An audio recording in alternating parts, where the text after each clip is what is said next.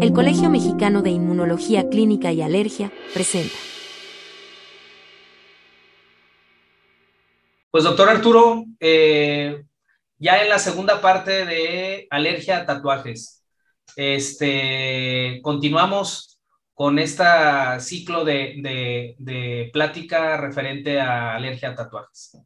Sí, y hablando de los tatuajes temporales, doctor Arturo, ahorita que está muy de moda y más en estas épocas de vacaciones, estos tipos de tatuajes, ¿cómo se realizan? Sí, claro, como bien comenta el doctor Rodrigo, es muy común que vas a la playa, que es lo más típico que hagamos, y pasa el monito en la playa que te pone tatuajes, ¿no? Estos tatuajes se hacen básicamente con henna, que viene de una planta que es la Lawsonia inermis, que es un arbusto que es muy común en África y el sur de Asia. Y algunos países lo cultivan como Sudán, India, Pakistán, lo cultivan para fines de usarlos ahí. Básicamente esta planta tiene un pigmento que se conoce como borgoña, que básicamente viene siendo la sustancia química que es la lausonia 2 hidroxi 1 4 naftoquinona. Básicamente lo que hacen es agarran las hojitas, las muelen junto con aceite o agua o alguna combinación, y al ponerlo sobre la piel queda una coloración roja cafezosa. Y obviamente este tipo de tatuajes se han utilizado desde hace muchos siglos, pues, sobre todo en la India, que sabemos que es una cuestión religiosa. En las novias tienen que llevar mucha ornamenta con tatuajes de henna, pues. De hecho, comentan ellos que entre más oscuro quede el tatuaje de henna en las novias o más adornado sea, mejor les va a ir en el matrimonio.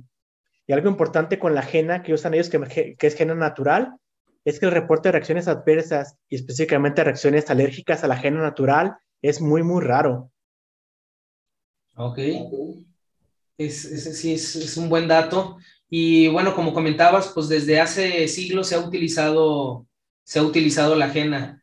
También vemos libros en donde todos los tatuajes que se hacían antes, pues bueno, eran de esta forma. Pero así como comentas, hay pocos reportes de alergia a la henna.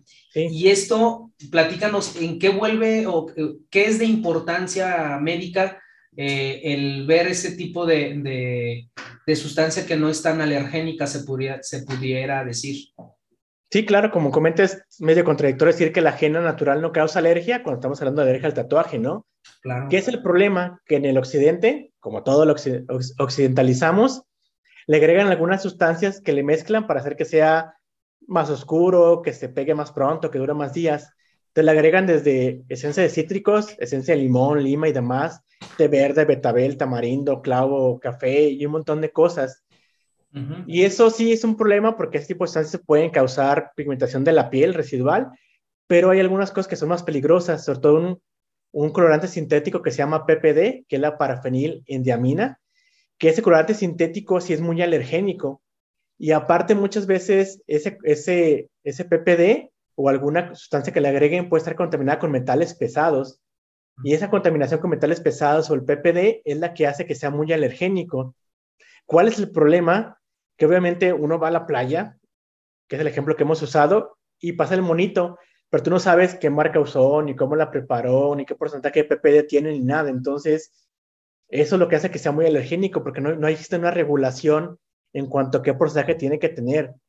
De hecho, incluso han hecho estudios en Estados Unidos, Europa, donde han encontrado que en 30 marcas diferentes de henna para hacer tatuajes negros, pues, que ya llevan PPD, hay variaciones entre el 3 y 51% de porcentaje de PPD. O sea, es muchísima la diferencia.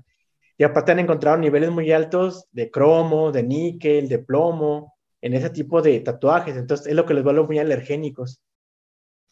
Y pues sí, eso sí. ¿Y cuál es? Y por ejemplo, ahorita que hablas de los tipos de la reactividad que tienen, ¿cuáles son las complicaciones más comunes o más frecuentes que hay en los tatuajes temporales?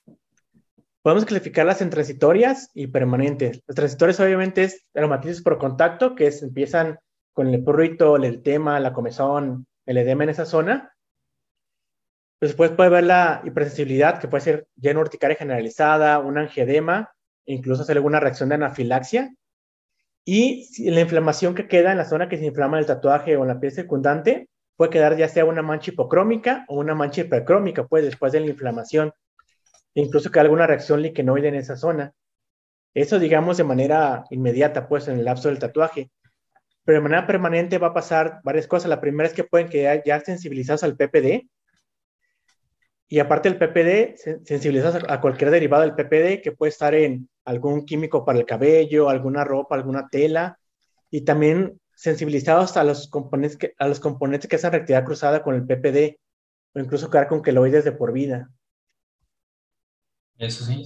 Y, por ejemplo, la parafenilendiamina o el PPD, ¿tiene alguna otra implicación médica? Sí, lo usan mucho en textiles para pintar, sobre todo las coloradas, bueno, las telas obviamente rojas, amarillas, naranjas, todo lo que lleve rojo puede llevar restos de PPD. También para los diabéticos, los hipoglucemiantes orales, las sulfonamidas pueden tener reactividad cruzada con el PPD. Incluso algunas pantallas solares, el ácido paraminobenzoico puede causar actividad cruzada con el PPD.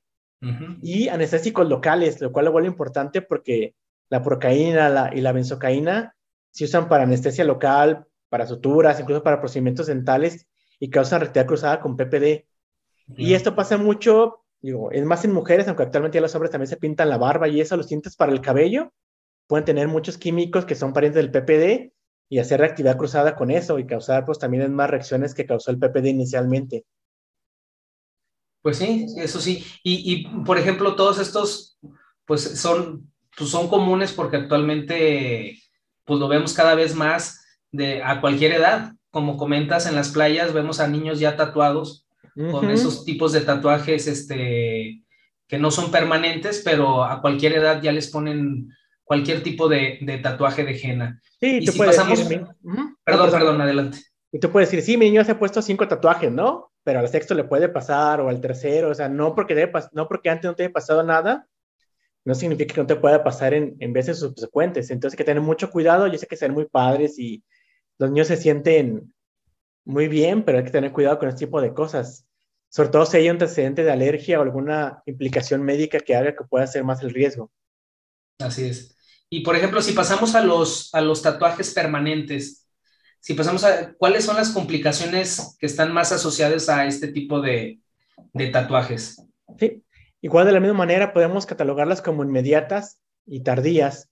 Las inmediatas pueden ser desde cuestiones infecciosas como es una piodermitis, una foliculitis, una celulitis en esa zona, hasta más severas como una infección por estafilococos o pseudomonas.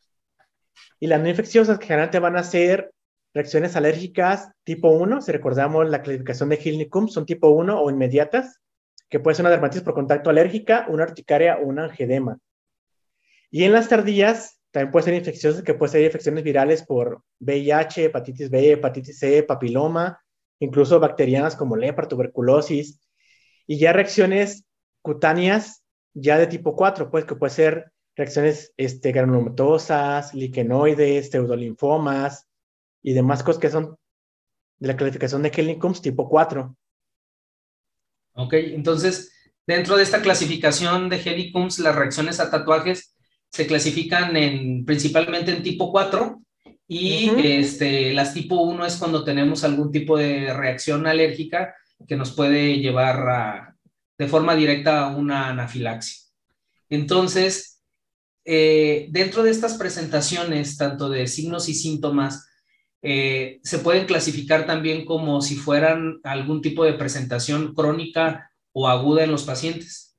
Sí, las más comunes alérgicas de tipo 1 son, bueno, dermatitis por contacto que implica mecanismos tantos tipo 1 como tipo 4, ajá, urticaria y angedema que son tipo 1 básicamente, reacciones fotoalérgicas que aquí implica cuestiones tipo 1, también tipo 3 y tipo 4 y el eczema crónico. Por ejemplo, en las reacciones, la dermatitis atópica, perdón, la dermatitis alérgica por contacto, va a ser un ejemplo de un tipo 4, una retardada, y básicamente va a estar dada por los metales pesados que tienen ese tipo de tatuajes, pues, sobre todo el pigmento rojo, que vamos a ver un poquito más adelante de él, porque puede tener aluminio, hierro, titanio, mercurio, cadmio, que pueden causar eso.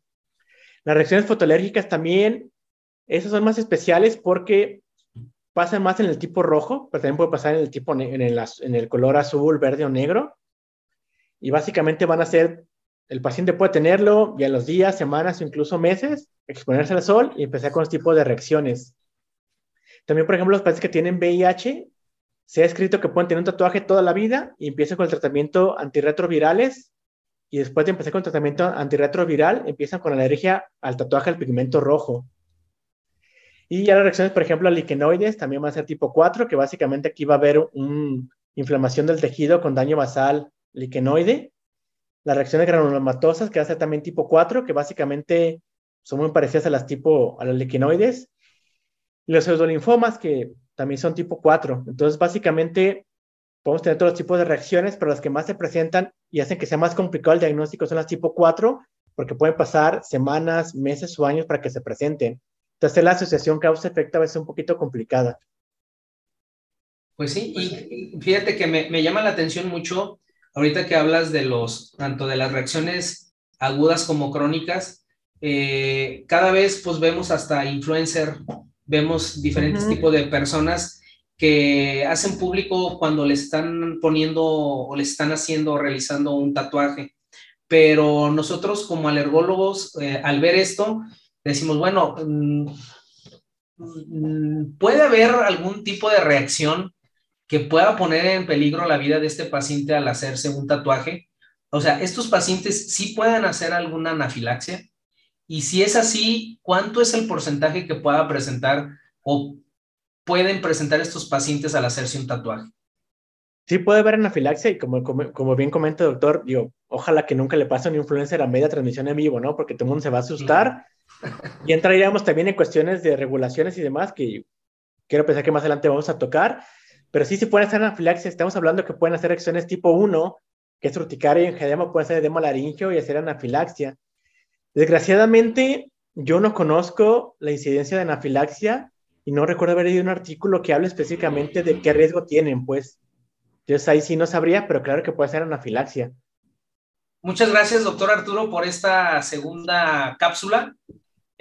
Muy agradecido, muy interesante y pues adelante con la siguiente parte.